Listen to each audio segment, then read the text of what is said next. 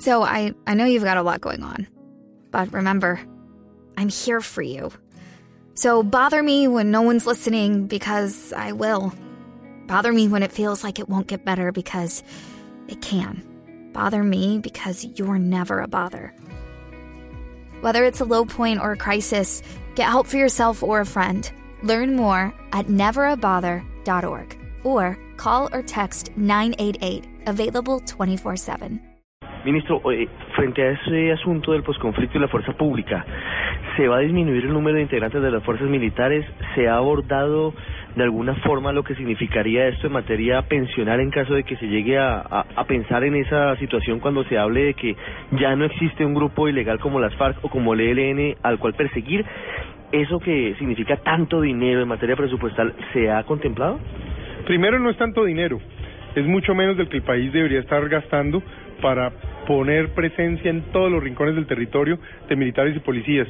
No hay municipio, no hay ciudad a la que yo vaya donde precisamente las autoridades o la ciudadanía no demande más policías o más militares que le den confianza y seguridad a la gente. Sería un terrible error eh, un escenario donde a alguien se le ocurra reducir el tamaño de nuestras Fuerzas Armadas.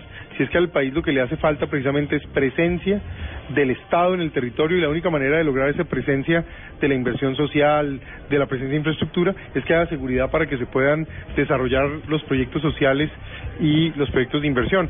Así que nosotros prevemos unas Fuerzas Armadas incluso estables en su tamaño, quizá una policía incluso creciendo un poco más para atender las necesidades que tiene la ciudadanía en los retos de hoy y en los retos del mañana. ¿Dependiendo la policía del Ministerio de la Defensa o se abordaría de nuevo esa posibilidad de, separarlo, digamos, de las Fuerzas Armadas?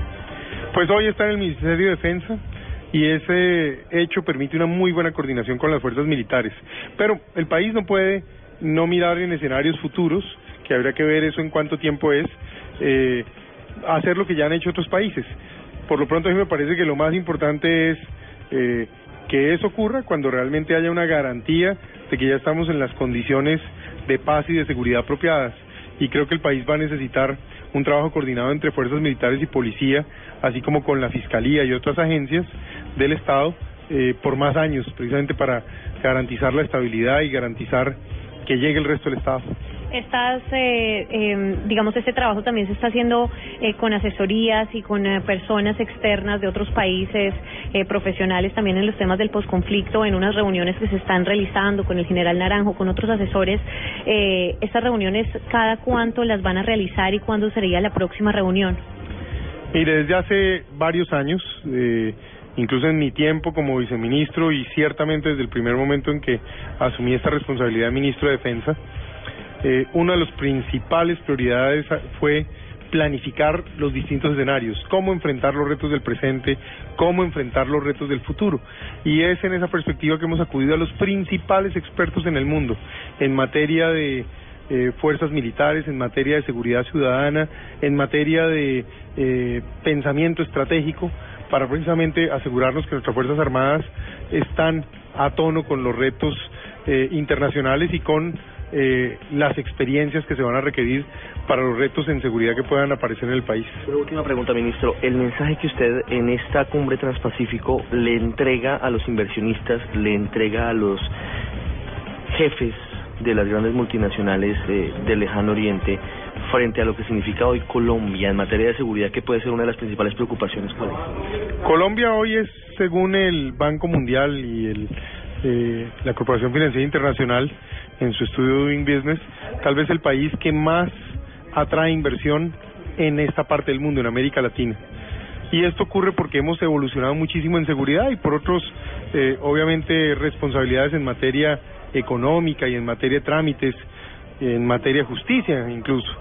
Así que lo que el país tiene que seguir es avanzando en estos temas de la seguridad, eh, fortaleciendo ahora la lucha contra el crimen organizado, terminando este flagelo del terrorismo de una vez por todas y enfrentando también los retos de la seguridad ciudadana. En la medida en que hagamos esto, pues seguiremos siendo más atractivos para esos inversionistas internacionales que son tan importantes, porque esa inversión, ¿qué es lo que trae? Capital, trae empleo, y ese empleo trae ingresos, trae tributos, trae eh, oportunidades para la gente, trae inversión social. No lo molestamos más, eh, hemos sacado al ministro de la Defensa de las eh, discusiones del día de hoy aquí en la cumbre Transpacífico en Cartagena de Indias y nos ha atendido amablemente. Ministro Juan Carlos Pinzón, muchas gracias por haber estado con nosotros. Muchas gracias a, a ustedes y a todos los oyentes de Blue Radio. Eh, realmente estamos en una conferencia que creo que tiene una connotación de importancia estratégica para la seguridad del país, para la visión de futuro del país, que no puede ser otra sino tener una nación estable, en paz y obviamente con oportunidades de progreso y desarrollo para todos los colombianos. Ministro, gracias. Muchas gracias.